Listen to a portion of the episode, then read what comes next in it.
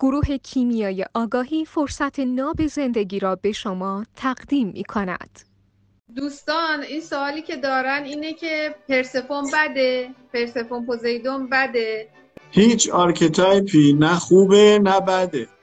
فقط ما توضیح میدیم که این اینه اون اونه.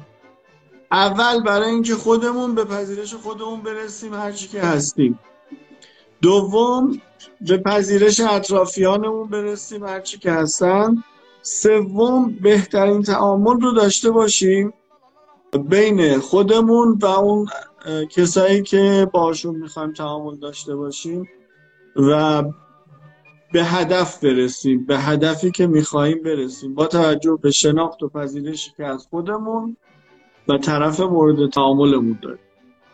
نه خوبه نه بده. ما فقط تعریف می‌کنیم که اینجوریه. نه میگیم بده نه میگیم خوبه. میگیم وقتی اینو دیدی حالا چه تو خوده چه تو دیگران؟ اسمش اینه رفتاراش اینه حالتاش اینه. اگه می‌خوای در تعامل باشی با یه آدمی به این شکل و یه هدفی داری برای رسیدن به هدفت بهینه ترین انتخاب ها این گونه هستن. به این روش. نه خوبن نه بدن هیچ کدوم از archetype ها و ترکیباتشون نه خوبن نه بدن.